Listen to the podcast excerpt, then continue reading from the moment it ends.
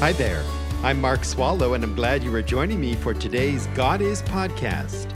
Let's get started learning who God is. Thank you for joining me today from wherever you are and by however you listen as we meet together coast to coast here in the United States and all the way around the world. As we begin this new week together, I must say that we come to a distressing verse in the Bible. This is one of those verses that speak succinctly of a great tragedy. God's word is such an honest word. The Lord describes for us the way things were, the way things are, and not the way we would hope them to be in some sort of sentimental way. The Bible tells it straight. And believe it or not, we are just in the fourth chapter of the first book of the Bible, and already we have a murder. I'm reading Genesis chapter 4 and verse 8. Cain told Abel his brother, and it came about when they were in the field that Cain rose up against Abel his brother and killed him. Cain, the man we have followed from verse 1 of Genesis chapter 4, is by the end of verse 8 a killer. This tells us how fast sin moves, doesn't it? In Genesis 3, Cain's parents, Adam and Eve, ate of the forbidden fruit, and that was a very bitter fruit indeed. And not too many verses later, and their eldest son has killed their younger son. Really, Adam and Eve have two dead sons. Cain is dead spiritually, and Abel is dead physically. That serpent, who is Satan, is having his way early on in the first family. Remember in Genesis 3, verse 15, when God gives the first promise of the gospel? He promised this to the serpent And I will put enmity between you and the woman, and between your seed and her seed. He shall bruise you on the head, and you shall bruise him on the heel. Eve was so eager to see this promise fulfilled that she surmised Cain would be the seed of hers that would crush the serpent on the head. It was not so. Cain, giving way to Satan, murdered his brother, thereby ruling himself out as the promised seed. And Eve's second son was not a candidate either, given that he was now dead. In the first generation of people, Adam and Eve sin, and in the second generation of people, Cain and Abel murder.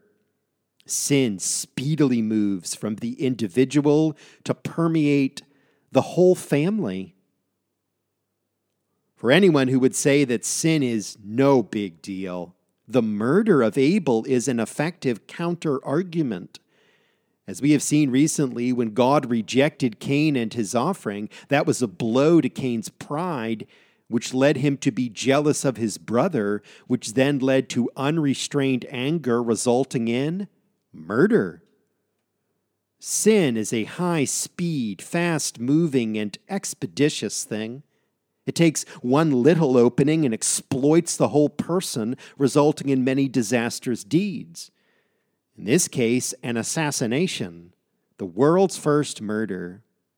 The kind of bitter, resentful anger festered in Cain's soul and then came bursting forth in homicide. No wonder in the Gospel of Matthew and Jesus' Sermon on the Mountain, he clearly makes the connection between anger in one's heart and murder. One leads to the other, and the first and perhaps clearest example of this took place right here in the beginning, Genesis 4. So let's get on the scene now and see what we can uncover. We will participate in a murder investigation. I am not sure if you have had this experience or not. I do believe this is quite common. Have you ever drifted off in the middle of a hard day at work and daydreamed a little about what other kind of work you might prefer to be doing? It could be that you love your job, but it's just a hard, difficult day. Something catches your attention, maybe in a book you are reading or a television show that you're watching. Could it be that at a social gathering on the weekend, you got to talking to someone who is in a very fascinating line of work? Or maybe you were watching sports and you began to dream of what it would be like to put on the shoulder pads and cleats and play football, or to grab the bat in the dugout and trot out to hit the baseball. Thinking of the multiple millions the athlete makes in just one season of doing this makes it all the more appealing to you.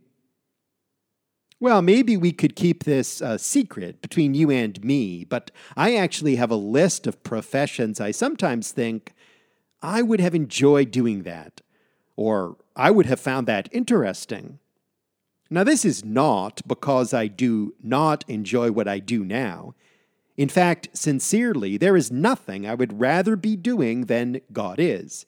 I think you know that. You likely sense the passion. But because I am a highly curious person with many interests, from time to time I too will daydream. And a kind of work, an important field, I think, that I find intriguing is forensic science. It is too late for me now, but being a forensic pathologist has appeal. And this is not because I watch too much TV or read too many murder mysteries. It is because I think finding some measure of justice for a person who is murdered is a very worthy pursuit. And it is fascinating how an evil person who has committed a heinous crime can be caught using forensics. Actually, desiring some justice for the victims and the victims' living family members is related to being a pastor. Every time I hear of someone who is killed, my heart always breaks for the family and friends of the deceased. And these days, it seems we are always hearing about, reading about murder. And all the time, I find myself feeling a great deal of compassion to those who have to keep on living, knowing someone they loved is now dead. And the perpetrator of the crime is still unidentified or on the run. Who will pray for these grieving people? Who will counsel, encourage, listen to, and love them as they mourn? Who will provide them with the hope of the good news of the gospel of Jesus Christ? I believe the ministry of the pastor is to be a gentle and caring shepherd who walks alongside the brokenhearted. Hence, there is my interest in forensic science the official job title is forensic pathologist. According to my understanding, a forensic pathologist is a kind of pathology whose area of special competence is the examination of people who die suddenly, unexpectedly, or violently. The forensic pathologist is an expert in determining cause and manner of death. For example, this person is trained to perform autopsies in order to determine the presence or absence of disease, injury, or poisoning, to evaluate historical and law enforcement investigative information relating to manner of death, to collect medical evidence such as trace evidence and secretions, to document sexual assault, and to reconstruct how a person received injuries. Anyway, I thought of this at Genesis 4 8 as I invite you to investigate this murder with me. We know the killer, Cain, and we know the victim, Abel, and we know this is domestic violence. But we want to know was this premeditated murder? Did Cain plan in advance to kill Abel? Did Cain set Abel up knowing full well he was going to end his brother's life? Now, that is a good question, and while the text in the English language does not answer us, the Hebrew text gives us good reason to believe that indeed Cain should be charged with premeditated murder. As good scientists and good Bible students, Hebrew language students, let us find out why the kind of murder Cain committed was planned in advance. What is the evidence for this conclusion? In my Bible, verse 8 is written in two sentences. It is this first sentence that interests us.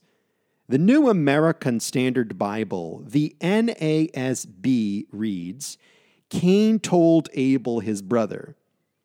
We read that and it strikes us kind of odd. Wait, Cain told Abel his brother what exactly? Did Cain say to Abel, I am going to kill you? Or prepare to die? The English translation leaves Cain's words open to that or some other interpretation. But when we follow Hebrew language scholars, such as our friends H.C. Leupold and Merrill Unger, we find that a better translation is this. And Cain said to Abel his brother, Let us go into the field, or let us go into the country. We also find such a translation in the Greek Septuagint, the Samaritan Pentateuch, and the Latin Vulgate. And Cain said to Abel his brother, Let us go into the field, or let us go into the country.